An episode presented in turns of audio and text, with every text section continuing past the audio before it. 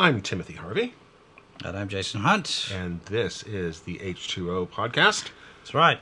And if you are watching this on YouTube, it's the H2O video show. Well, it's, So- sti- it's still the H2O podcast. That's true, but you actually have, there is a video component to it. Uh, this is uh, a pre-recorded show. We're not actually live on Monday. Uh, Jason has a gig to be off to Yes. on Monday evening. I am currently, if you are watching this in our regular uh, time slots. I am in two places at once at this point.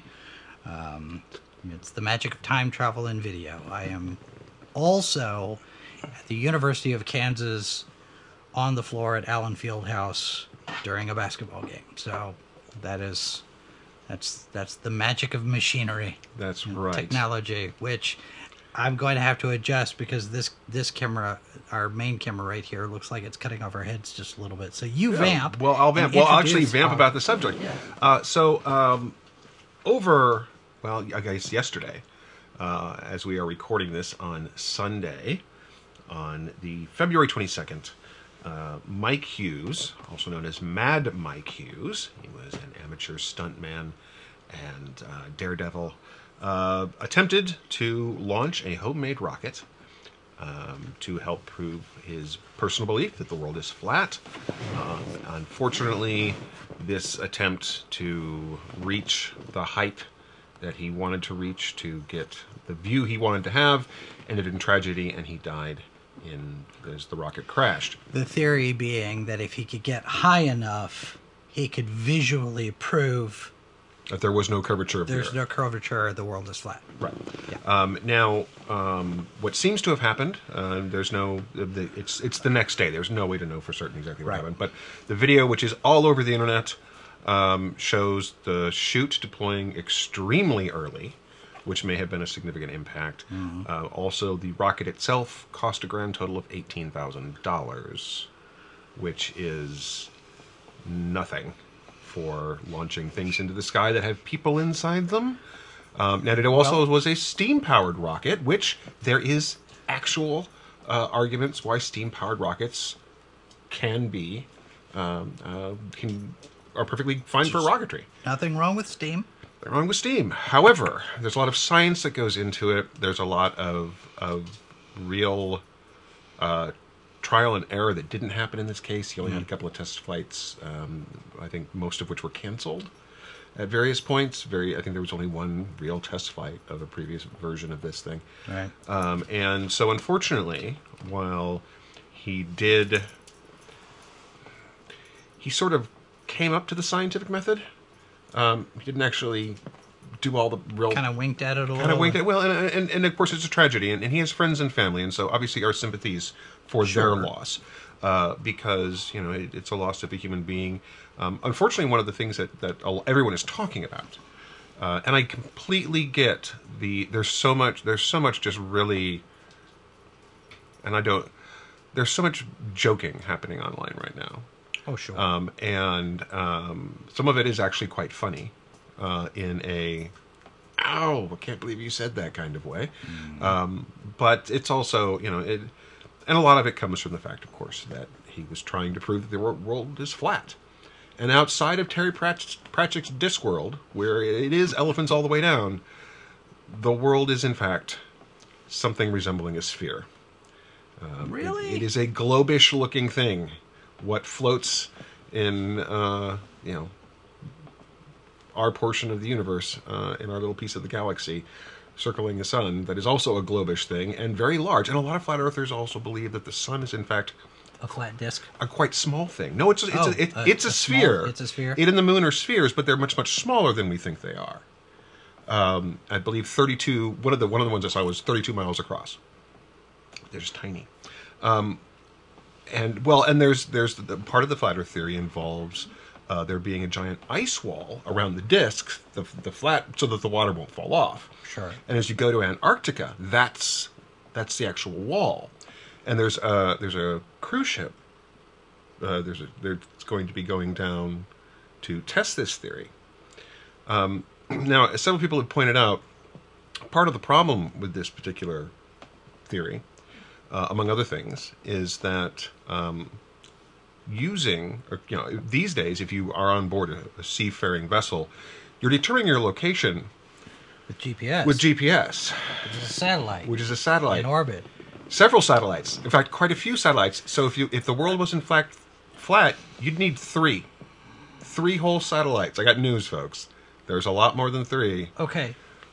I seem to recall at some point there was a man named Magellan Uh, yeah, who th- this had was a, a fellow. boat. Yes, yes. Who had a boat, so he did. and this boat floated on water. He did, which yes. the the the the globe is three fourths water. Yes, if you bit- assume that there's a lot of it, right, there- yeah. There's Mhm. a lot of water. So Magellan gets on this boat Mm-hmm. in what the 1400s. Yes, yes, yes. and he sails on this boat to various different points Right. Yeah. Uh-huh. in a in a path sure. and ends up circumnavigating the globe. This is this is yes. This is one of those things. So yes. 600 years ago, Well, and that's even recent history because the Greeks were doing it in what in 2000 BC. Um, there were other cultures around the world which were very well aware that the planet was roundish. Um, well, I mean, you, even you go back to uh, scripture in in the Bible, it all all talks about Well, know, but- the but- various different cosmological truths that are later proven by science. Well, but there's some folks who actually who, to, who go to the Bible and find evidence there to find for it to be a flat surface because there are some folks who come at it from a religious angle. So there's a lot of different reasons why some of these people believe the things they believe. Um, they just happen to be wrong because we have evidence to the contrary. Sure. Now, the rise of the internet, shockingly, has been a place where where this has proliferated. There have been various flat Earth societies that have existed for quite some time uh, in the U.S., in the UK, uh, in Canada. Um, there was, in fact, uh, most of them had died out or or had contracted uh, in membership significantly by the 80s. Uh-huh. And then the internet came along. And the internet came And then all of a sudden they're everywhere. This this here is Yes. a is a is a representation, a It is- map, it is a in map fact, of yes. Mm-hmm. the Earth, right? And it's round. right. And this is It's it's a globe. And some of this is actually based by observation because we've been in space. We've It's had true. we've had astronauts going we there. have. And and some of the arguments against that, of course, leaving aside the staged by a certain filmmaker, um, is that no, no, we went to space, but um, it's it's it's a function of the lens. It's the lens makes it look lens makes it curved. look round. I so there's I- there's a lot of reasons why these people believe the things that they do. Very few of them hold up to actual Scientific scrutiny. yeah. Yeah. So, um, and and folks, if you're listening or watching and, and you happen to believe the Earth is flat, um, Well, now see the the thing is, okay, so I've got, and I have to be careful with this because the moon keeps falling apart. Oh, that's a title for a short story. there the moon, keeps, Moon falling apart. Yeah. I might have There to go. do something with that. All right. So so in my in my left hand, Yes, and these are I not have- to scale. well, see, and that was what I was about to say. In my left hand, I have a globe of the Earth. Right, yeah. In my right hand, I have a globe of the moon. Right. And if I were scientifically illiterate, Mm-hmm, or if I had a room full of scientifically Ill- illiterate people, Mm-hmm. I could sit there and say, well, because these two globes are the same size, the Earth and the moon are the same size. Which is about as much evidence as there is for a flat Earth. Yes. Here you go. Here's here's my evidence that I've got. Earth yeah. And moon are the same size, not 32 miles. Sure. Here they are. Right. now, Um, it's it's very easy to mock uh, people who believe things like flat Earth theory, um, or and and because on some levels it's a fairly ridiculous concept. I mean, we we understand gravity. We understand. We've been into space. We've taken pictures from the st- from from orbit. You know, we uh, no business is dumb enough to spend you know to pay for millions and millions of dollars to get hundreds of satellites into the to orbit when if the world was flat you need three i mean it's just it doesn't you know things don't work that way Elon Musk, you could make the joke that Elon Musk would do it no matter what, just to do it. well just to do it yes and and, and there's a certain but but very few companies uh, ever look at a significant chunk the, the significant cost of getting something into orbit as and go yeah that's just slush money. Elon Musk is one of those people who's like, but he also wants to go to Mars. He wants to build Sure. a planet on Mars, uh, a city on Mars, and and you know, there's um, there's always somebody, right? But at the same time, it again, this is this this is a tragedy. This is this is someone who who a he died for what he believed in, so that's a lot of people would view that as a good thing. But he also died for very bad reasons in the fact that he was attempting to prove a theory that the evidence for it is so small Yeah. as to be statistically zero. Well, and given that his theory has been disproven already for so many so many ways, Yeah. it's it's one of those things where you have to wonder about these folks who passionately buy into a notion that is categorically provably So, false. There have been a lot of people who have looked at flat Earth, especially since there has been such an explosion of, of people believing this over the last you know, 10, 15 years. Uh, and, and they have a lot of different reasons. Some of them come at it from a religious angle, some of them come at it from a, um, a complete contrarian angle. Everyone Just tells me there? it's a sphere. Clearly, you know, I think in, and, and every shade in between of just you know, um, you know, everything from a deeply held religious belief all the way up to you know i just i just don't believe anything i'm told Yeah, there's a there's a Native American word. and I don't know which language it's in. Um, the Heoki, He- Heoka, Heoki, the the contrarian, and and from what I remember reading, and I'm not gonna I'm not gonna say that I'm I'm perfectly in my recall here, but the the contrarian was usually looked at as if you're the crazy one because you don't want to do anything the way everybody else does it. You want to go do you know if everybody's walking this direction, you'll be walking backwards in this hmm. direction. sure You know, it's it's that kind of mentality that they that they sit there and they say you're nuts. It's because you're contrary, not because you believe something that's clear, you know, categorically wrong, but it's you want to do something different no matter what no matter what. Right. And and that that's the so that, but yeah, that, that, Yeah. that's part of this and that's certainly not all of it some people really really believe they have they have for whatever reason become convinced that if you were to go for you know far enough in one direction you'd fall off the planet that gravity doesn't work the way that everyone agrees that it does that that uh, you know um, the sun is a 32 mile across disk in the sky that and it's 92 million miles away. and uh, there's all these different things there are a lot of different reasons so that's a whole that's a whole well i'm sure i'm pretty sure that there are studies being written about this uh, any place where they're they're teaching psychology uh, because it's you know it's a certain amount of of how do you when you ignore this much evidence to the contrary Yeah.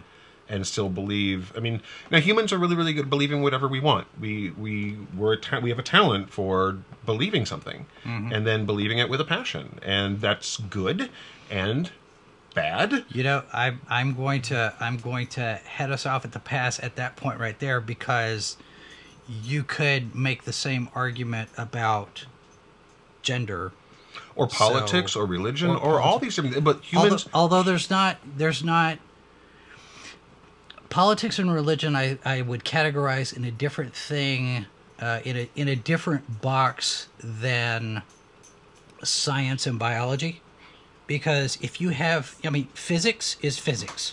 Biology That- is biology. is- gravity is gravity is gravity is no matter what. I mean and the flat earth thing falls into science. Sure. and science is you can either prove it or you can't. And if you can't you either can't because it's impossible or or you disprove it or you can't yet right? Sure. and we have mounds of evidence that the earth is not flat yes.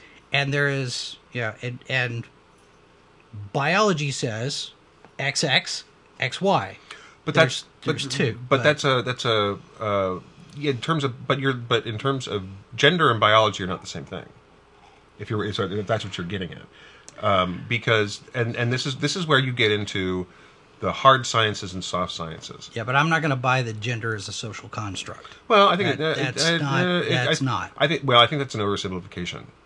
But a lot of people want to want to sure, get there. but I think that in terms of the folks who are looking, who are the the folks who are looking at it from a, a you know studying the way that the mind works and how we perceive ourselves and how we view our own self images, where a lot of some of this stuff comes out of, and who our sense of identity is. Hmm. Saying, um, we because we we're also super good at simplifying things. We are complicated conversations. While extremely important, are not where we are right now in terms of Mm-hmm. I in terms of uh, putting information out in the world. yeah, I just find it ironic that the science crowd that would laugh at the Flat Earth Society are also the people who are willing to accept that there's like 42 pronouns and 12 genders and Well, whatever no, else. but the I difference is that- but that's that's also politically driven. Well, too. but uh, uh, but at the same time, again, humans, sci- science is, is in many ways yes no. Mm-hmm. Humans are not. we we are we are much more complicated than that, and we've talked about before that humans are not categorically this or that. People tend their people are complicated, and the way the mind works and the way the way our own perception of who we are is not a yes no thing. And people who seem to think that it is uh, clearly don't have a whole lot of self reflection either because they should know they know that they are not those things. They I are not I a sim- self, a I self reflect all the time. Sure. I know there's male and female. And but that's, that's, it. Well, but for you, but that's you because we all exist in our own heads. Except this is not the topic of the episode No, it's not the topic of the episode. but we're getting into we're getting into the idea. This, you know, the discussion is bad science. Well, but bad even, science but is even even that if you sit there and say there's 42 genders and I can switch my gender, that's bad science. Well, but You- that- but again, it's they're not scientifically they're based. they're not they're not. Um, uh, they're, again, we're talking we're oversimplifying things. Well, and you made the point. It is psychological. a lot, yeah, a lot of it And- is because and how we perceive who we are. Who we are is what almost one hundred percent inside from the inside out. Right. We we've as individuals are all inside our own private little universe, looking out into the big one, and that's But- how we perceive reality. By by that logic, Tim Harvey can sit there and say, "I perceive myself as a chicken," and this society that we're in now I- would yes. demand that we recognize Tim Harvey as a chicken. No, I think the vast majority of people would go, "Have you laid an egg?" And I would sit there and go, uh, and they would say, "Okay, there's some significant okay. evidence Be against very careful there chicken." because if if Tim Harvey decides that he's a woman, I can look there and says, "Have you gotten pregnant?" It's the same kind of thing. Um, no, it's not because there are millions and millions of women on the planet who have never gotten pregnant and have no desire to become pregnant. But Become- biologically, biologically, they are capable of getting pregnant for the most part. That's sure, the but, norm. Sure, but this also becomes the argument that some people have made is that people should only get married if they plan to procreate, which is a extremely That's a that's a social moral thing. Yeah, that's not. But it's also you're a man. But you're a woman scientifically, that's specious. That that's a specious argument because, quite frankly, I've had one child. I have no intention of ever having another. If I get married again, it's not going to be to have a child. It's going to be because I want companionship. right, and that's not. But see, that's But not. A, ne- that's but- not a biological science thing. That's But- social society. Well, but you- so morals but, and things. But so, but in many ways, is who our identity is on a on a sexual level is as well because because you go from one country to another from one culture to another from different periods in time. How we view our own sexuality mm. and what that means has changed drastically throughout human history depending on the culture depending on the time. Everything that we look at these things at various points through various ways. And there have been periods of time when the idea of there being simply a male and a female that's all there is. Um, has there's been other ways of looking at that historically and now the same. And quite frankly when it comes right down to it as far as i'm concerned and again my own personal opinion i don't care. It doesn't matter to me if some if someone is if someone is um, you know a different you know, whatever whatever however they fall on on what they're currently referring to as the gender spectrum I don't care if I interact with them and I and I find them to be an interesting person. I don't care who they. I- I, don't care how how as long as they are happy with themselves and comfortable with themselves mm. and they're not doing damage to me or somebody else, I am perfectly on board with calling them whatever they want to be called. It doesn't bother where me. where I have a problem with it, and I know we're getting into it. We're getting into the weeds here. Mm. My I. Way I into the weeds. I don't care that much either, except where you have a completely out there group that is demanding that everybody else conform to whatever it is, yeah, and and any group, whatever that is. You must. But again, that's that's a- you that's must accept But that's a what hu- we what but- we want well, to do. But that's a very human nature thing. We see that in politics and religion and all these different things. So- we're very humanity is, has has got a long history of groups of various sizes, from very small to very large, saying, "I demand that you believe what." I know, I know, and So- I and I and I and acknowledge that for and, good and for ill. and that and that goes in a, a lot of different goes areas, a different lot areas. of different topics. However, uh, is we not are- what we're talking about. Right, we're gonna we're gonna get off that topic and back to what we're talking about because because despite the fact, and again, it is a tragedy that, that a man died doing what is objectively and based on all ninety nine point nine percent of the comments I've seen online, an objectively dumb thing. Yeah. There's a lot of mockery going on here, and again, I would remind you that a man died, and while and I've seen a lot of the, you know, winner of the Darwin Award. Oh, yeah. and and Saw to, that. to a certain argument, yeah. I mean, the Darwin Darwin Awards exist to show an example of how not science. This is not the way you do it.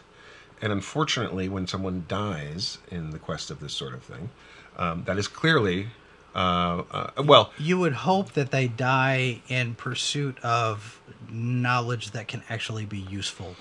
Right, because and ultimately the, the benefit of there being a flat Earth is what exactly, and that's yeah. There's and and you could argue that the benefit of the the world being a sphere. What's the benefit of that? And I'm like, well, for one thing, you have a larger universe out there as opposed to most flat. A lot of flat Earth cosmologies involve there not really being much of an outside universe. Right. Um, now that's uh, um, living inside a hollow Earth. We've got the there, there's the hollow Earth theory, and, and this is actually where we're going to talk about a little more. Is bad science in science fiction that created some amazing science fiction, and so a lot of that Now, came out the of lack of knowledge. being different from the Dyson sphere. Right. Yes. So so the so there's well there's a couple different hollow Earth theories. One is that the world in fact is hollow, and that we live on the outside of the sphere, and inside the Earth there is a whole another world within the Earth. And there's a lot of different variations on that. But there's also the theory that we live inside a sphere, um, and the world is in fact not flat, but is the invert. It is an inverted globe, and so the sun is in the center, mm-hmm. and the moon revolves around the sun, and then we're inside this thing, and there is no outside.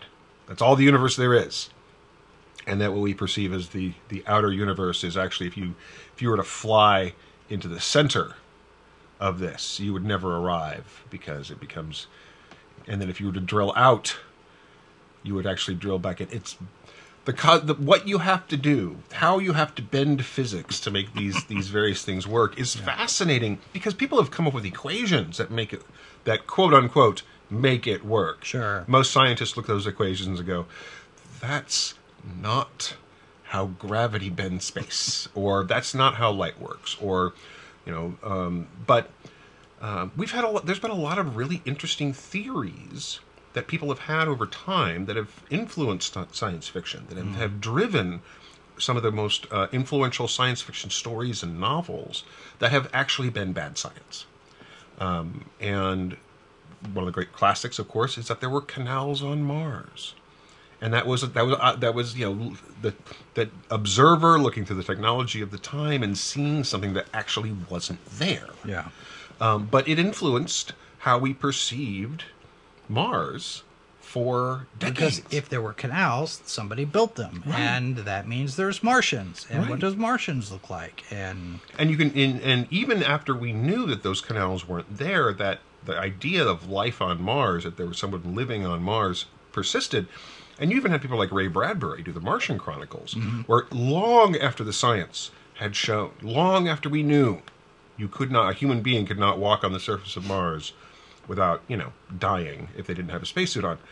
Um, he wrote, you know, and and of course Bradbury wasn't writing hard science fiction Yeah. with that. I mean, he was Bradbury was as much a poet as he was, you know, uh, It was science his, fiction his writer. stuff would fall more into the speculative yeah, fiction. yeah, and I I think certainly he also he he was also kind of creating um, stories about a world that might be Mm-hmm. versus you know he the there there's quite a bit uh, uh, scientifically wrong with the Martian Chronicles, but no one cares when you read the Martian Chronicles. You- Right. You, know, if you you you dive into the worlds that that that Bradbury built, and that's why you enjoy those sort of things.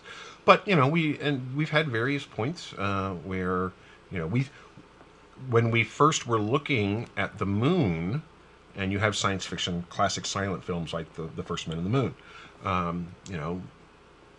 They launch themselves in a, in a homemade rocket to the moon, and they get there, and they could just run around and you know and and of course hg wells uh, uh, you know had had stories set on the moon and there was an atmosphere and all these things because that was our experience with the earth and Nazis. And well nazis came later Nazis this is came true later. but yeah, they weren't H.G. Wells, but but, but nazis were also in the hollow earth stories as well Right. because uh, you know there's the idea that there are these openings at the poles and the nazis did not help discourage this particular line of thought because they had a they had at one point had a base in antarctica um, and this just led to speculation that when the war ended, they escaped to the base, and of course, then you tie into the flying saucer thing and all the different stuff, and it turns into this Nazis with flying saucers at the center of the earth. It's like, okay, and dinosaurs, and dinosaurs. Well, and Jules Verne, of course, journeyed to the center of the earth. right? Um, and the Lost World. The Lost World. Yeah, yeah. There's all of these different um, uh, Tarzan. The, the Tarzan stories take place in uh, Pellucidar. Pel- Pel- uh, oh my goodness! I, I've got. Uh, hang on. I, I think it's called uh, Pellucidar. Um, but it's uh, it's it's a Hollow Earth. It's one of the Hollow Earths, and there's a lot of different Hollow Earth stories. Yeah. Pel- P E L L U C I D A R, Edgar Rice Burroughs uh, uh, series uh, at the Earth's core, um, and then it ends with Tarzan at the Earth's core.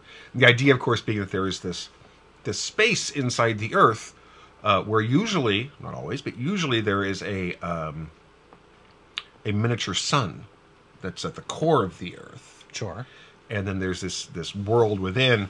Um, now, repeated efforts to drill through the Earth's mantle and deep inside. Um, we there there have been a few tests over time, and we currently um, all evidence seems to indicate that um, this would be a particularly bad place to live. Um, bit magma y, and perhaps a little bit oh god oh god it burns.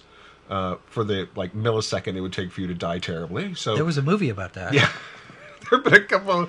The problem. Uh, What was that called? Deep Core. Deep core. Uh, yeah, which was not good science either. But you know, it had Hilary Swank in it. well, and it's it's it, it's a balance. in many It's ways it is an example of the same kind. Well, and it, it followed. It was it was kind of like it it followed Armageddon in terms of when it came out. And Mm-hmm. so it was basically, okay, we've gone into space to blow something up. Let's go deep into the earth to blow something up. Yep. Uh, And, uh, you know, so not good science there either. But certainly it's, it's, you know, a lot of this stuff at the time that it became part of the speculative fiction world or the science fiction world, we just didn't know. You know, it was, you know, and there were a lot of theories going around because until we landed on the moon, there were people there were people who legitimately were saying we're going to sink into the moon dust to the point where they're just going to the, the you know the lander's just going to go voomp and get sucked in. And very few scientists were like who were believing this but there were loud voices claiming and until they got there until the first things actually touched down you're relying on your instrument readings and all the different things that that Yeah, are it's all observational at that point. Right, You don't have the, any experience with it. Right. And so there's this, you know, and, and, and this leads to some of the people who are insisting that the moon landings weren't real. You know, they're like, well, the stars don't look right. And it's like, well, okay, you know, the moon doesn't have an atmosphere, right? And that our, our atmosphere changes the way we perceive you know Yeah. things because the atmosphere is air bends light. and and so there's all these different things but yeah there's you know we when the first moonlander uh, you know uh, got there it changed how we saw the moon when the first mars lander touched down you know when the first satellite pictures came back from mars when we actually had evidence um, you know a lot of people were a little bit heartbroken because mars is kind of unpleasant I mean, it's not a place you want to hang out. Well, and it and it it does resemble Utah quite a bit, and and you look at you know movies like John Carter, Mhm. which was shot in in Utah. I was like, um, yeah, it's kind of close. Yeah, well- it's and it's like that all over. Yeah, and and you see some of these folks who um, there have been various attempts to simulate what a, a, a settlement on Mars might look like, and people have been with varying degrees of scientific rigor have been training to live on Mars, and there's Right. there's been a few examples of okay, guys, this is a great PR piece, but that's not how things work. Biodome. Yeah, that sort of thing. Um, but the in terms of the geography, in terms of the kinds of, of uh, interaction you're going to have with the the landscape, you can uh, experience some of that here. The difference, of course, is you look at uh, gravity, radiation exposure. Uh, Mars does not have the kind of atmosphere that Earth has at all. Uh, it has a very, very, very thin atmosphere, the kind of thing that you don't breathe. Um, Right. And consequently, uh, a lot of the uh, solar radiation, uh, you know, background radiation that the universe has, um, most most of which is not actually good for humans, You mean like cosmic rays? like cosmic rays that are not likely to turn you into Mister Fantastic, uh, the Invisible Woman, um, the uh, Human Torch, or the Thing, um, what about gamma rays? the problem with gamma rays, and this is another thing, is that when radiation, when the atomic bomb, we drop the atomic bomb, um, and and the the knowledge of what you know, the whole um, uh, nuclear research program and and all everything that went on with researching the bomb, um, everyone sort of looked. Well, actually, it started it started earlier with uh, with Marie uh, Marie Curie. The idea that radiation, you know, the X-ray and all these different things, uh, scientists looked at the potential that we could have there and went, "There's so much here." And in pop culture, because pop culture, pop culture is much more at fault here than the scientists were, because the scientists would sit there and say things like, "Well, we think that maybe." perhaps current observations state and the pop culture would sit there and go little green men people on the moon um, you know uh, radiation will cure your dot dot dot and, Yeah. and there were a lot of people who got fairly rich before they were exposed as frauds selling radiation pills and all people are still selling radiation. you mean they don't work? uh, uh, folks if, if you cur- if you currently you say. you are currently uh, following anyone on any kind of social media or platform which tells you that if you take these pills, um, please see your doctor. Other, there are other uh, uh, sources of information that you may wish to track down. Uh, yes, unfortunately, what well, and, and comic books came along at an interesting time because, of course, the war had just happened, the atomic bomb had just happened, the the, the promise of science as a solution for things um, was really really strong after the war, and, and science can solve a lot of problems. Um, it's not a one hundred percent solve all problems thing, but be, you know certainly people sat there with the promise of this and that and the other thing. Well, you had the the vaccine for polio, Sure, um, uh, smallpox. Mm-hmm. What was the saved other? Uh, saved so many lives. no. um, and and you come along with things like you know the atomic bomb and this is and and people are like well what else can it do and it births this concept of radiation as a beneficial way to to move to the next step of, of humanity you know, or the- Sure, the next step power of- source. uh, yeah, and, and and consequently, it can make us more powerful as a person. So you get you get uh, the Hulk, you get uh, the Fantastic Four, you get the X Men, um, and yet and and uh, genetics geneticist will sit there and go, "Okay, let me explain about the dangers of mutation." Because mutation, Well, uh, contrary to Patrick Stewart's narration, And it's funny because in in the Eric Bana Hulk, uh, the one directed by Ang Lee, yep, you have uh, a certain point in that story where they sit there and they say, "You were exposed to all of this gamma radiation. You should be dead. Yeah. Why are you not dead? Mm-hmm. Why are you? Why you're? I mean, you're completely healthy. What's yeah? This shouldn't be." And they at least recognize some scientific aspects of gamma radiation. right, and, there and there's you go. and, there, and you know, for as much as as much as it has become an unpopular opinion, there are parts of the Ang Lee Hulk film I like just fine. I I think that it's okay up until the point where they get into the dad. Well, and, even that was that coming, spinning out of the whole- whole, spinning out of what was going on in the comic to some degree. Now, the modern version of the Hulk. Now, of course, the the um, the current the current Hulk comic has the Hulk very much as a, um, uh, it's very much a horror comic. Sure. Uh, and and there's they're exploring the fact that there's a lot more to what the Hulk is than uh, you know being exposed to that much gamma radiation is not going to make you into the Hulk. What else happened to cause this? Right. What what what did what did Banner really tap into? Uh, if it wasn't, and- you know, the gamma radiation might have been the trigger to to connect it with it, but that's he wasn't. and I think it's interesting that they tied it into the super soldier serum.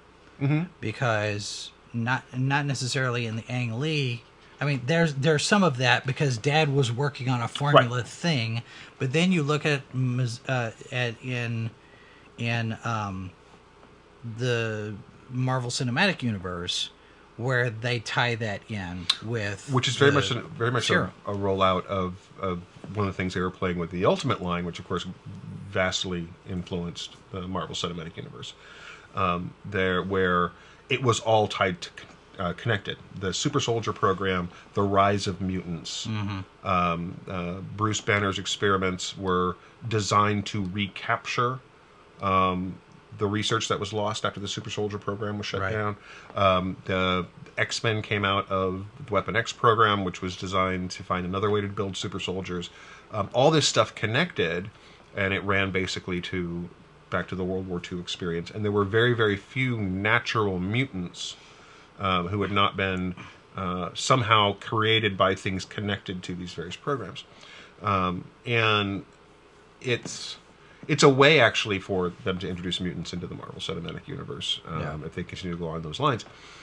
But you know, it, it, this whole idea, "Children of the Atom," was what they were. You know, they were called the Children of the Atom Yeah. uh, in the comics in the early days of the comics. Um, so you'd have these various things where you know.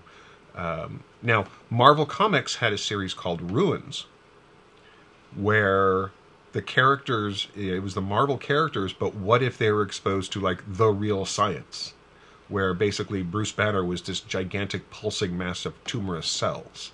That's what happens when you get exposed to that kind of gamma radiation. Is you turn to this thing that's just, you know, uh, and clearly, hopefully, hopefully, no longer conscious. Um, the the really fantastic Warren Ellis series Planetary. If you, it's uh, it's quite a few years old, um, but it's all it's all out there in the world in collected comics. Uh, it's a love letter to pulp fiction and comic books, and um, really really fantastic.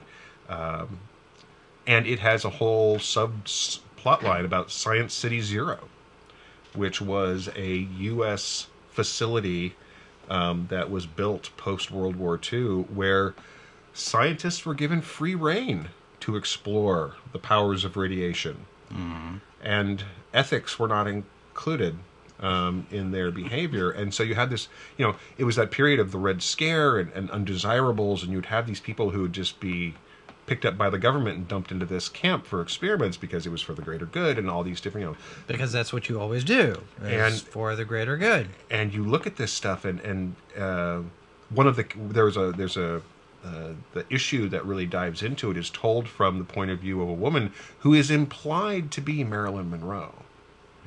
uh, in this in this reality, um, who uh, she looks just like Marilyn Monroe. Yeah. Um, and she is the she is the half life ghost of she's what's left of her consciousness uh, as the half life of the radioactive isotope she was exposed to breaks down, and so she's here to give her story as her last days.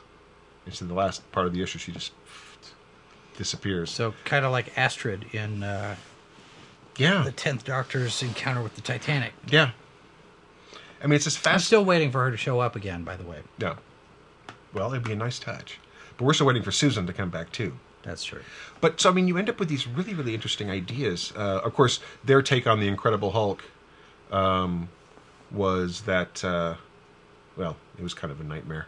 Uh, but the villains in the Planetary series are the Fantastic Four, or that universe's version of the Fantastic Four, uh, because uh, if you if you think too hard about certain things, again, we've had the do not stare directly at the dot dot dot. Right. Um, but the Fantastic Four are sitting on a wealth of incredible technology that could make the world better, and they're hoarding it.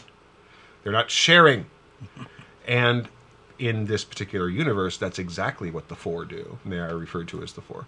Uh, they are literally sitting on all this amazing technology, and they are hoarding it from humanity. Um, and because they say that you know they're on the greatest adventure, and not everybody can come Sure, like you do. and uh, you know, and it's it's it's a fascinating kind of exploration of some of these themes and, and this bad science.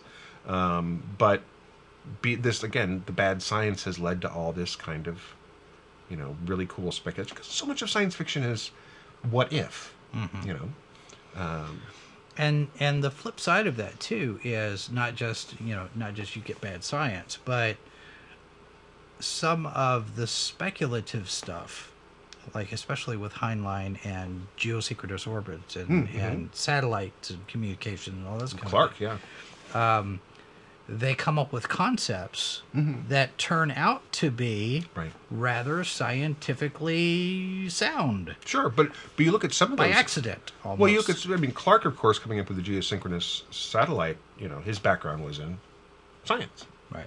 So I mean, he was coming from a place where you know he was he was able to put together the well, if A works, then B works, and C works. You can then, extrapolate yeah. and, and go you know, forward. and sure. Heinlein, Heinlein, so much of what he explored was he explored a lot of human behavior among science fiction trappings, and you can disagree with some of his conclusions.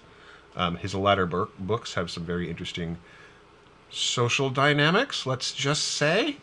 Um, uh, interesting uh, fam- family relationships that, that are questionable in, in the modern uh, way of viewing things. Give Uh, it time.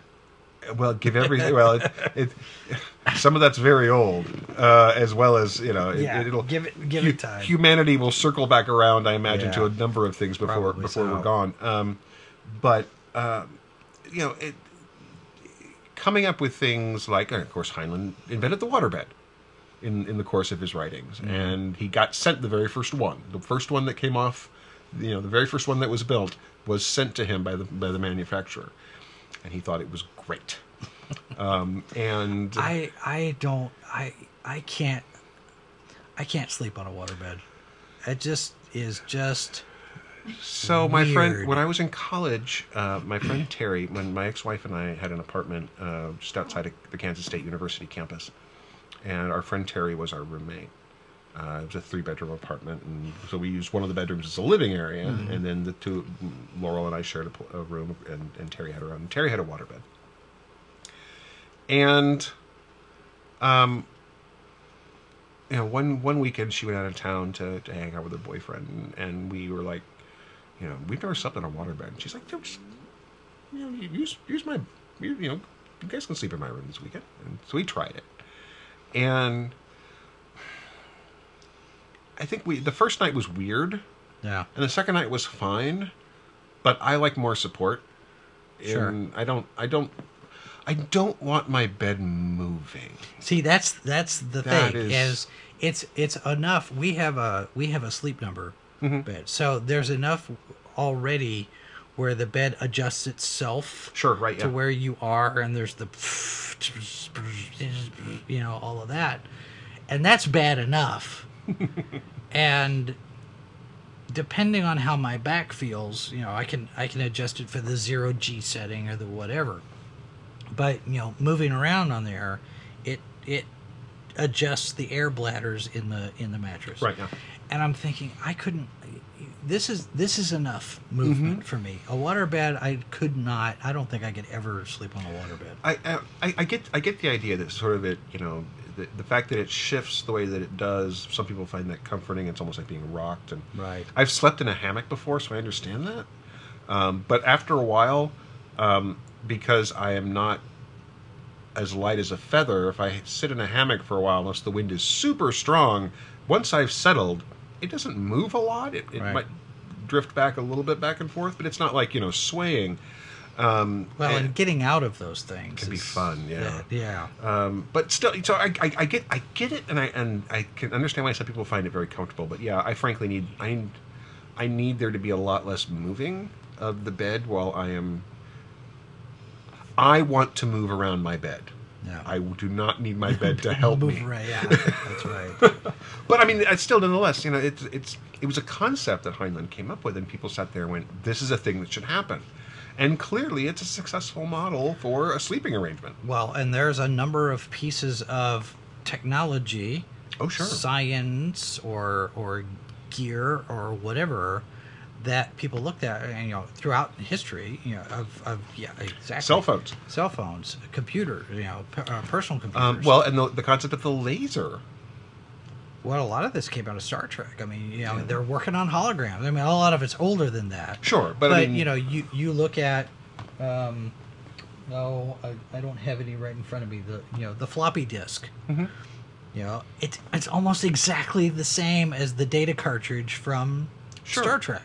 And, you have a personal computer that sits on the desk, and it's like, oh, that should be a thing. right? Yeah. Video communication, video conferencing. Well, I think uh, you, you end up you end up with things like Star Trek and some of the other science fiction TV shows and movies. Of course, Star Trek was Star Trek was one of the major influencers, but there were other stuff out there as well, where the people telling the story had to find a way to make it make the thing that they wanted to do work in the hands of the actor. Right. And so you had to come up with a thing that looked like, okay, here's a book, but it's a computer.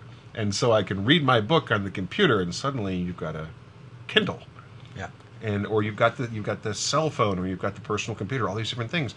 Um, and that's one of the ways that, you know, we were looking and, and when they were building the first supercomputers, these building size down to room size down to you know, people were going okay surely they'll get smaller over time surely the vacuum tubes will become more efficient Yes. and shockingly There, there was a photograph I saw, and I don't remember where I saw it. It was a black and white photograph. It, it cropped up on social media at some point, where there was uh, a computer being moved, and it took, I think, half a dozen, ten people to Mm. move it. And it was on. It was on a.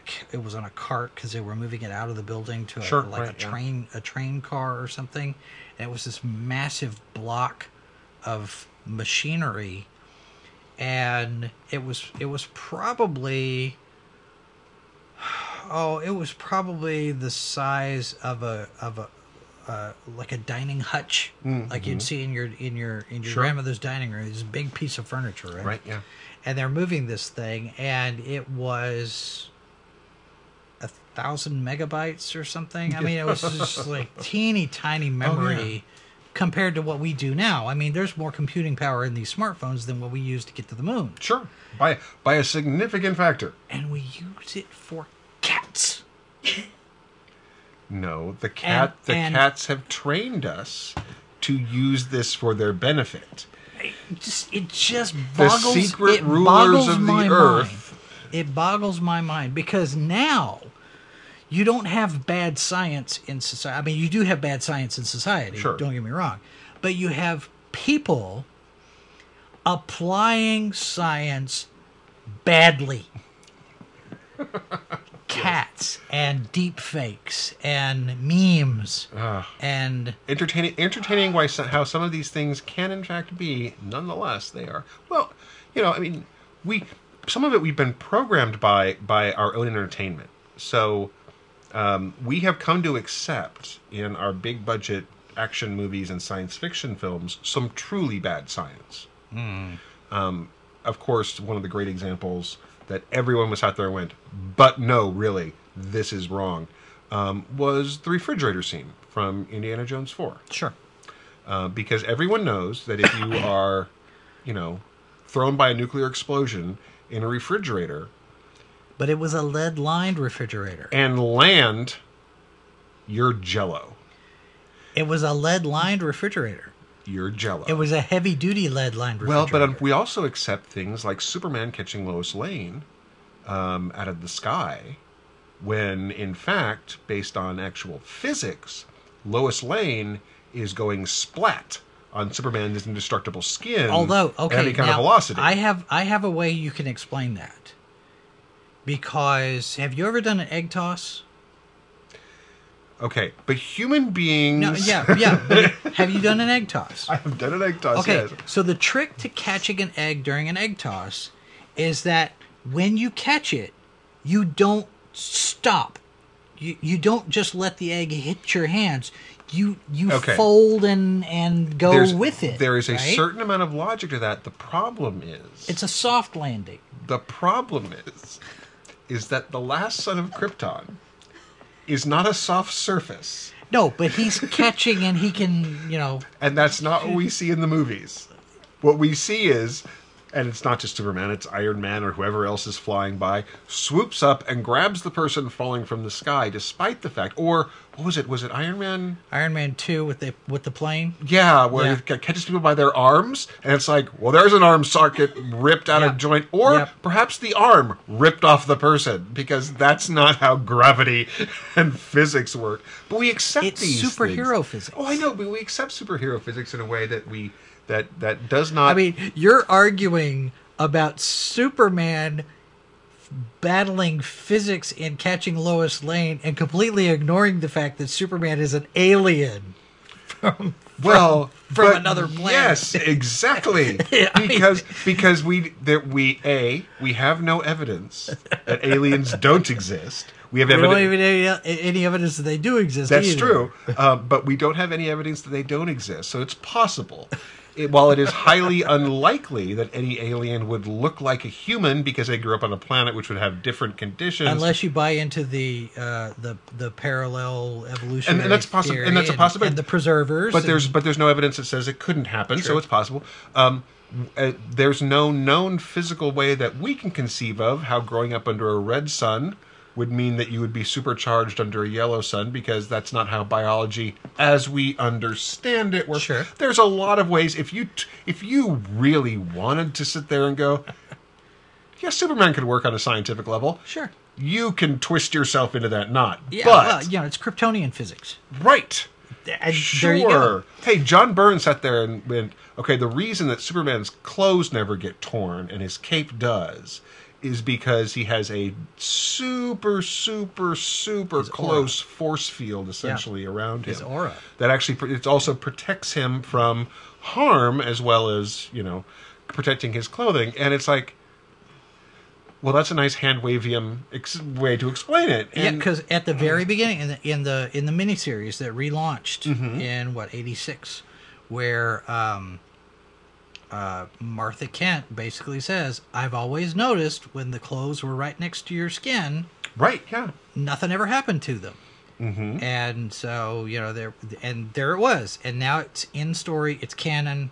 Anytime he's wearing something that's tight, it's there's nothing going to happen to it. Right. Of course, then Doomsday came and Well, yeah. messed that up, but. But you also look at things like you know there there were literally people there were scientists who had to explain to people after Jurassic Park that you could not in fact get dinosaur DNA from mosquitoes and amber. Because that's not how But that's not how, first of all there's a there's a there's a, a, a bit of an age difference between how amber forms and mosquitoes and when dinosaurs are around. But also but but also, even if you got the blood from, how do you separate the dinosaur blood out from the other blood in the mosquito? And then, Yeah. even then, you sit there and go, we got the dinosaur DNA and we're going to bring it back with frogs. No, you're not. That's not how it works. Especially when you consider now that everybody's talking about how dinosaurs are birds. Well, and you sit there and go, It, it, they, it even doesn't. It they doesn't work even more. they didn't die out. They just changed over time because you know the the what's the ones that survived the asteroid hit were the smaller ones, and blah blah blah. It's how this stuff works, right? But at the same time, yeah, it's like now the cool thing is, is that again we come back to our perception of things in history, how dinosaurs first appeared, and how we perceive them. The more information that we get, hmm. because you look at the first representation of dinosaurs, and you're like, okay, that's a very large blocky thing because they didn't, you know, and, and then of course you have the the modern perception where we we basically take a skeleton and we shrink wrap skin around it. All of the dinosaurs look kind of, you know, um, and there's this push right now in in uh, the field of, of folks, you know, how din- exploring how dinosaurs might have looked because Right. we occasionally, and it's super rare. So this is why it's been a, a, a, a relatively recent thing to get a skin impression or a feather impression for now that we come to, re- realize that dinosaurs, some dinosaurs may have been feathered.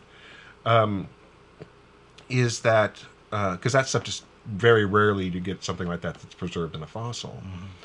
Um, but the idea that our dinosaurs may have been these super sleek reptile things that looked like like a, a well what we perceive as the general idea of a reptile even that is a bit of guesswork sure. um, and then you sit there and go, but wait, if they were, if birds are are the natural descendants of the dinosaurs, some birds are kind of tight and and and some birds are bulkier and have a different shape. So dinosaurs could be a much that, uh, well, until we see one, Sure. walking around doing dinosaur things. Um, which is uh, short on the list of things because you can't do it with frog DNA, folks I'm sorry. I'm I mean- so so sorry. serious serious scientists Well- had to have discussions with people going yes it's very cool and we loved that movie too but that's not how you science Well, and and the other thing too is the the idea of when dinosaurs roamed the planet, as opposed to how old the planet is, and you know you get into some of the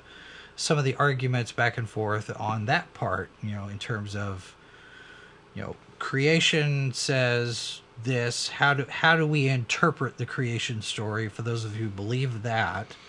And where dinosaurs fit into the creation I think a- story. but a, a lot of and and and see, certainly people have explored that in in science fiction as well in terms Well, there's of a couple of places in Scripture where they talk about Leviathan, and Sure. there are people who think that maybe Leviathan possibly refers to like a plesiosaur or some water-bound uh, Mm-hmm. And- dinosaur. and some folks have, some folks have, have looked at thing, that as you know certainly um, you know because a lot of folks in that part of the world would not necessarily have experience with whales, certainly the largest mammals sure. on the planet during you know uh, most a lot of people would agree would be the the lifetime of humanity. Um, uh, it, it'd be too cool to sit there and expect it was like you know a giant squid because we don't get to see those enough as it is, and we have a lot better technology. Um, I think a lot. I think you know you can certainly you can. There's certainly room in in the concept of the days days as ages theory that that some people who view that uh, as um, you know the creation story as, as being the particular you know an, an, an accurate representation finding those the days being not human 24 hour days but god days um, and so there's room to put that there's room to put a lot of things in that time period Yeah, the Uh, problem with that that theory though is that scripture sits there and and actually says the day and night that was the first day. So Well, the, but again, but the, it doesn't- the doesn't- interpretation it- it- is well, and- and there's a day and a night and there's a 24 hour period. Sure, but again, human human days versus God days. So I mean, whose whose day are we talking about? Because humans weren't around during those days. Yeah, but the Bible wasn't written for God. No, so you but, would uh, expect that it would be written in terms for mankind to wrap their but, heads around. But you're also you're going. also making an assumption that mankind is good at wrapping their heads around things, which I think is debatable. You know, there's bad science in Star Trek. There's a lot of The transporter. yeah. The trans the transporter is how to kill your character and build them build them out of things later, um, Yeah. which is um, not They actually explore that concept in Spock Must Die. Mm-hmm. That's how they. That's how they open the story. Is McCoy is having a a, a moral quandary. He's sitting there saying, um, uh, "Am I still me?" right. Yeah. from the first time I stepped into the transporter. Am I me or am I a copy of me? Did did me get killed the first time I got turned into atom smashed energy? Mm-hmm. And then you know, then there's that whole discussion of the soul and Scotty. Right, yeah. You know, Scotty sitting there just laughing his head off because he's like, "What a dumb thing! What? what yeah, of course you're you." And um, and But Scotty's also a scientist. He's, He's an engineer. he's He's, a, he looks at it from Scott- purely and- practical. You know, Kirk walks in on this. He's like, "What are what? Huh, what?" And McCoy tells him what it is, and and Scotty's like, "You know, a difference that makes no difference is no difference. You- You're still you. It's you." And Kirk says, "The fact that you're able to actually sit there and wonder about it." Would seem to indicate that you still have your soul, you still have your self awareness and your your sense of self. And McCoy's like, ah, you know, okay, I guess maybe, but yeah, you're you're stepping into a chamber that disintegrates you, Yep. essentially. You know, It reduces you to a series of zeros and ones, and and and some of the fun. Some people have sat there and had some fun playing with what kind of supercomputer you would have to have to store oh yeah. the data that is a human consciousness. Well, that's where you get duotronics. let, let alone the concept of you know uh, storing uh, the various individual you know atoms that make up who you are as a digital form, but just the, con- the the way that your brain works and how putting your brain back together and having it be a functioning thing that that had the same patterns um, is a terrifyingly complicated thing.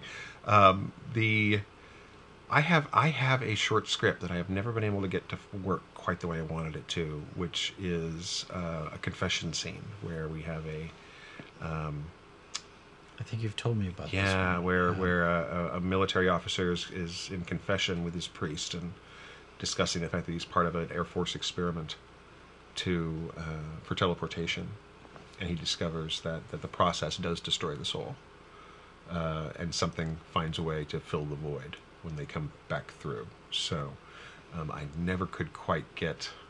There's some there's there's some structure there's some the problems with the story that I haven't been able to get to, to cooperate and I haven't given up because I think it's such a cool idea because it's it's a two person it's a two person film and, and Well, if you, you do it turn- right it's it's you could turn it into a horror film oh easy well easily. but I wanted it to. I want it to be the kind of horror film where you literally just have two people talking, and you don't have to see. You don't have to see anything else. It's just is the, the horror comes through the telling of the story because um, you it can be done and it should be done. It's uh, it's almost like a Twilight Zone episode. to some degree, almost. yeah, yeah. So I kind of, I, I really, I really want to get that to work out. Um, but there've been other great, uh, great quote unquote. Uh, we've had uh, we've had films about the world flooding. Uh, Waterworld, of course, is the great example uh, for for. Um, it's not a good example for anything. No. Um, aside from the fact that a, a significant chunk of the planet gets flooded in a way that physically is impossible. Um, I think the, the the most recent estimate is you can maybe get like 200 more feet of water, which would hurt the coastlines, but not much more. So you wouldn't get like there's like one mountain with it sticking up at the end of Waterworld where it's like, and here is the last let. No, that's not how. We would need some more water, and we don't have it. Although there is geological evidence, if you go down through the fossil layers, that there was at one point a catastrophic flood event. Or you can argue that there is evidence uh, that the Earth has had multiple catastrophic flood events, but not the same one. But it's all that one layer. that's we could argue that because I would say that that's not true. Um, but again, I mean, some of that got- it, some of it comes from this the, the point where you're standing, Yeah. from a religious point of view or not. Um, but certainly you still wouldn't end up with based based on the volume of water we currently have. If, if the ice caps were to melt, um, it would not be fun. It would not be pleasant. If you live on a coastline, you'd have some real issue. And considering that a significant chunk of humanity lives on coastlines, we like the water. And it's not just the U.S. I'm talking about a lot of other countries that are a lot have a lot smaller footprint. We have a lot more interior geography than a lot of countries do. You go over into Europe, uh, where there's like, oh, wait, our country is only, you know, the size of Florida, and it's three quarters coastline. You might have some real issues, but other than that, it would it would not be cool. But it would be, you know, you wouldn't get like, you know, uh, these things where you'd end up with like a whole water world. We talk about we you and I talked about this before the show started. Uh, science we have the tendency to simplify things in movies and TV, where if you go to a planet in Star Wars or Star Trek or something, there's other a lot of other TV shows and movies, it's a one thing planet. Right. It has one race that lives on it that, that all looks the same. Yeah. Um, you know, it's got Although in some of the books, you'll get multiple. oh sure You know, they you didn't they didn't explore that very much in the movies, but in the books you you do see multiple indigenous species. Well, and of course, there. the part of that comes down from the economy of time, where you've only got Yeah. you you've got five minutes on the planet, so you have to show this is an industrial world. Now, the now Dune, the Dune series, for all of that is great, it's really bad at this, or it's really bad for this because they actually have in the Dune universe. Now, admittedly, it's so far in the future that we're basically, you know, building planets for what we want, or you or you're confining. You know, there's been a stratification of, of culture where you would sit there and go, Sure. X is the technological world. These are the science. These are the science people, um, and they, you know, and the Ixians in the in the novels are science without, uh, science without restriction. There's no, there's no, uh, no one's hemming them in, uh, morally or ethically, uh, and that has consequences in the stories. sure, like it does. Uh, you look at uh, uh, the Baron Harkonnen. You know, his world is an industrial. It's basically an, an um, oil refinery. That's you know, if you saw the David, you know, the David Lynch version, they leaned very heavily into that kind of aesthetic. But that's also a large part of how it's described in the book. Uh, Caladan, where the the Atreides are, is very much your garden ocean planet. It's all very lush and beautiful. And then there's Arrakis, which is desert world with you know and we tend to get those. Now star wars does a whole lot of that as well. You get the you know forests of endor which is it's a forest planet. It's it's all one forest. Um, you know you've got coruscant which is you know seat of power. It's all you know it's new york taken to an extreme sure, it's New York all over the planet. right um, and so you know and some of that comes But down in that in that in that case, though, Coruscant is man-made sure everything all the way around, Right. as opposed to Tatooine all being a desert. Because now some of that you could probably look at a little bit sideways with the science and say, okay, position of the planet relative to the star Sure. and that and atmosphere and whatever. Okay, fine, Tatooine's a desert planet. Um, But it also raises the question in a universe that is as teeming with life as the Star Wars universe, why the hell would you want to live on Tatooine? what pos and and the thing is, is that there may be a very very good reason. There may be a real there, there may be resources on Tatooine that don't exist anywhere else. That a significant portion of Tatooine's economy revolves around whatever those resources are, or or that you know there's a lot of reasons that you don't get in science fiction films and television because you only have an hour and a half. Yeah. You know, 60 minutes, 45 minutes, whatever it is. Um, so it becomes a kind of shorthand, but it's still bad science because if if you go to the if these worlds exist and they're capable of having people like us on them, um, again, when going to an alien planet, do not take off your helmet. you don't know. no, that's true. You don't. You don't. and uh, there's you know this if, if, if the alien films have taught us nothing Oh, yeah. it's keep your helmet on Although I mean, guess John John Hurt is the exception that proves the rule. he kept his helmet on. Yeah, but everybody It else sits there and goes, "No, no, no restrictions." Quarantine. Yeah. Quarantines, no kidding. Um, the um, but we accept a lot of things. You know, you you cannot make a sharp right turn in space. I don't. They fit in the Winnebago. I the- cannot. You can. You do. You do. They fit a Huey. X wings don't. That's not how it works. Um, but that's not what Lucas was doing. He was doing dogfights in space. He- Yeah. and and there's a, we you know, laser beams in space aren't real either. You don't see them. You don't see lasers. The only reason we see lasers on Earth, we see the beam, is because we put smoke in the room. Yeah. Um, in real, real space battles, which thankfully we don't we have we, We don't haven't- yet. we haven't had a whole lot of yet. Give it time.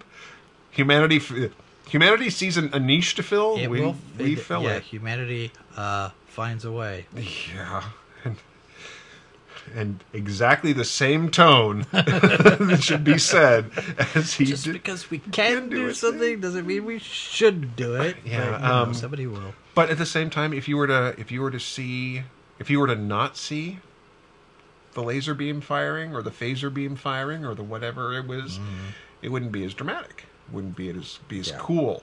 Um, and I think I want to say there have been some science fiction. I can't think of what it was, but there's been at least a couple of different science fiction shows or films where they have actually attempted to make it look like you'd see the flash of the weapon Uh huh. and then you'd see somebody hit, but there wasn't anything in the middle. Well, in some of the old serials, like Flash Gordon or Buck Yeah. Rogers or anything like that, you know, your ray gun would have the little sparky sparky at the end, Yeah, right. and they don't have any way of making. The, Well, they would scratch blast, the film. Scratch the film. Um, Hardware Wars did that. I know, but Hardware Wars is a special thing. Um, yeah, it's, it's, I mean, there's there's all kinds of great uh, science fiction um, things that we're all used to that are just not scientific, and and to some degree we don't go we don't go to a science fiction film for The hard science. No, I mean there's there's a place for it certainly, and and um, we definitely applauding some of the the better science fiction films that are hard science. Two thousand and one, um, Arrival, uh, looked at that experience, you know, the, an alien contact in a way that that we hadn't seen in a while because it was trying to explore things more from a psychological standpoint, but also from you know a very serious kind of um, you know, it was very much a scientific viewpoint. Yeah. Uh, Annihilation, I think, to some degree, uh, although there's some some initial initial setup problems to that particular uh, film where they sort of condense the events of the book. Uh, we good because you get a lot of backstory in, in the novel in the three novel series that it's based on that um, explains that no no there was a whole lot of us poking at the thing the weird thing before we sent people into the weird thing here it just seems like quick send humans into the into this terrifying nightmare thing David Weber's Honor Harrington series, Mm-hmm. I think, is probably one of the the better Mm. s- series of books that actually recognizes science Mm-hmm. and how things work in space and just how long it would take you to get from point A to point B to point C sure without the Stargate or the Warshawski sail or you know Lightspeed or whatever else. right yeah Um, now, he's got an interesting workaround, technology-wise, because there's the, the there's a portal that Mhm. they can use to get from one spot to the next spot, and basically what it is is they discovered not necessarily stable wormholes, but these spots in space where the fabric of space-time is thinner mm-hmm. and there's a connection between one it almost is a wormhole Right. but they figured out the technology on how to how to exploit those spots but they're only in certain spots it's not you can go from here to here to here to here to here to here and just bounce anywhere. You've got to go from this portal to this portal Right, yeah. and then go over here. And it does take you four months and it does take 30 days to get here and 12 days to get here and 16 months over here. So, you know, it's it especially when you're looking at a ship that's damaged beyond repair mm-hmm. and they're all sitting there going, "Welp, it'll be another 70 years before we get home." Unless something else happens and Right. you know it's that kind of thing Um, and I, I like i like the fact that he's got that Niven- science in there Niven and Pournelle did the same thing with their Mote in God's Eye series, Mm. um, where travel distance was limited by uh, uh, basically points that you could jump from one to another that were very pres- you know proscribed. This is these are the points, but they also the one of the the issues that they dealt with was um, dealing with the biology of population control. Uh, because spoiler alert for the books, I guess um, the alien race um, does not have the mindset um, that where any kind of, of they breed indiscriminately yeah and um, don't have don't have the history. Well, they have they've they've uh, depending on their depending on their uh, place in their own species cycle, they both breed indiscriminately and or are extremely warlike. And the fact that they have actually evolved to the point where they are a spacefaring species is viewed as something of a miracle because they're at various points in their own history they should have wiped themselves out and have managed to just barely not. And yet the concept is is what if they had more space? What if they had more worlds to be on? Sure they had more what resources. would what would happen? And this becomes a this becomes a real fear for some of the characters because there are the there are real benefits to to this species has a lot a lot to offer. But and uh, on the flip side they're also terrifying because of what they what their unconstrained uh, um, their ten, their their again their species cycles in certain ways in terms of how how it evolves from uh, their their various points of their life cycle. And along those ways there's they're awesome! And oh god run! You know? Um, so i mean it's it's a fascinating exploration over a couple of novels because the first the first novel deals with the situation and the second novel deals with okay now that you've contained the threat have you have you really? Are you sure? Because what happens if it gets out? Yeah. And what happens what happens when you realize you know you have to from a political standpoint what do you have to do when you don't want to commit genocide? Sure. Because it's not you know this is this is just the way their species is built. You can't you know you would you would simply be murdering individuals because you are afraid of them and generally speaking this has not worked out well for humanity when we go that route there is also um, the accidental death Hmm. of the alien because we don't understand the alien. You know, Sure. Not that we're going to wipe them out, genocide. You know, we do it on purpose. right But you know, you go back even as far as as H.G. Wells with the War of the Worlds. Sure. You know, when the Martians invaded, we didn't stop them. but even then Coronavirus did. even that's And- bad science because the the from from you know while we do not know from for certain because we again have not we've not, we've not had any aliens we could test and prod as far as the government's telling us Yes. um, if it evolved on another planet odds are really tiny that anything on earth biologically is going to damage it because they wouldn't talk to each other it's kind of like it's kind of like uh, um, Independence Day, where you know, sorry folks, I own a Mac, but if I hook it up to alien technology, it's going to do the same thing that happens when I try and get it to talk to my PC laptop. yeah. It's going to sit there and go, and what do you want me to do here? I think though, if you accept, you have you have to accept that on a certain level, carbon-based life forms may have a certain set of similar vulnerabilities, maybe.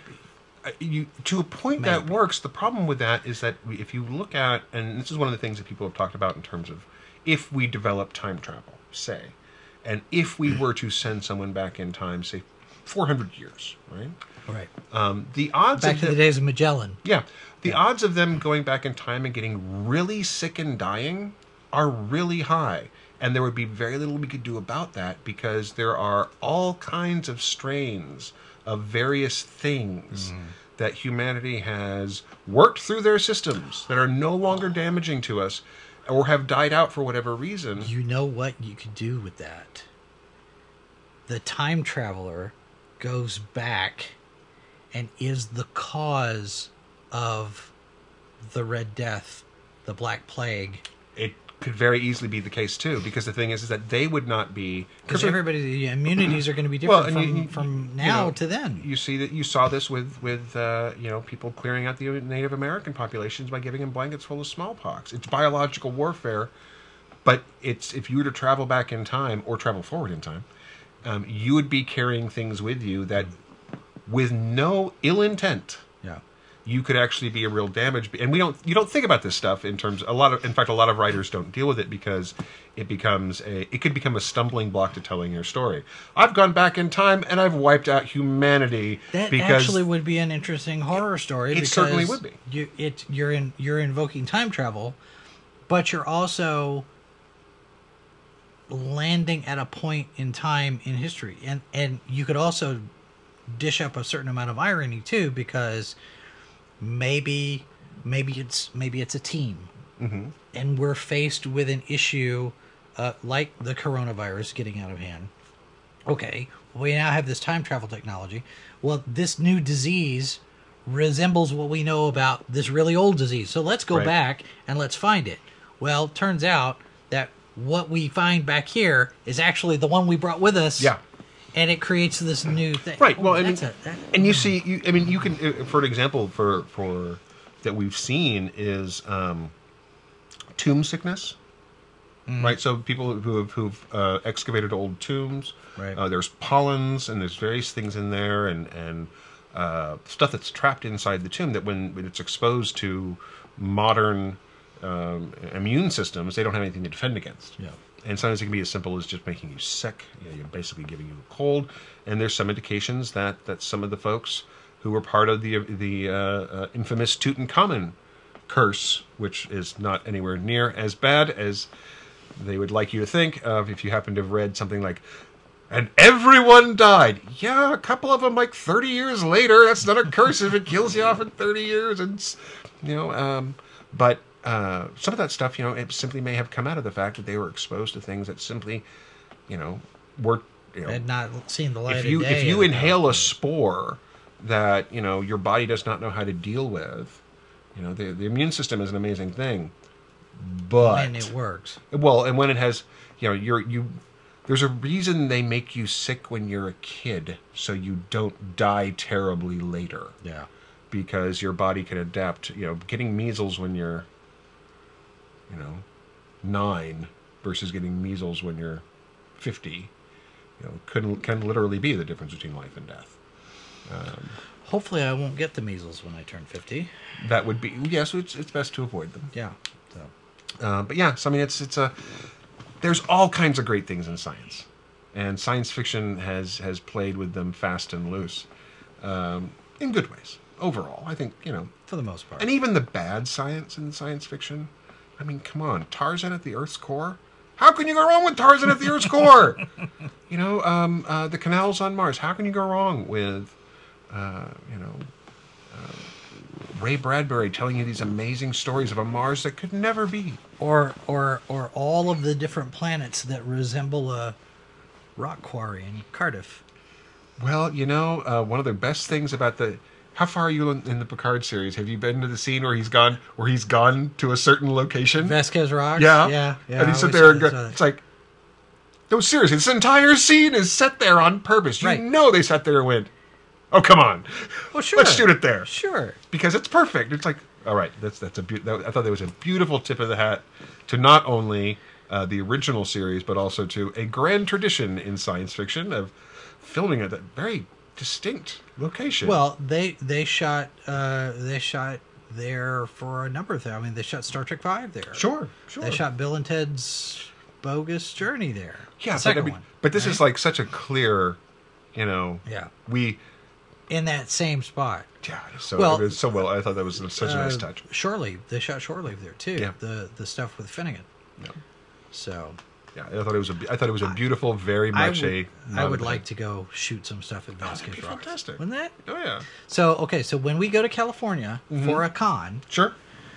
then depending on how far it is to drive, we will make a trip and Oh, we will make a point of going to Vasquez Rocks to shoot some promos I think that would be for great. our show. Now, see, it would make sense. It would make sense that we would get Meg and shoot tri- the Triple Bites promos out of Vasquez Rocks. Oh, I think that would be you- great, You'd yeah. have to do that, right? Sure, Because no, it's I- the Star Trek show. I don't think I, I don't think you could you could avoid that. I think I think it would be required by law. I'm pretty sure there is a I, I law. would, I would think so. Yes. Now, would we would we have to be in costume?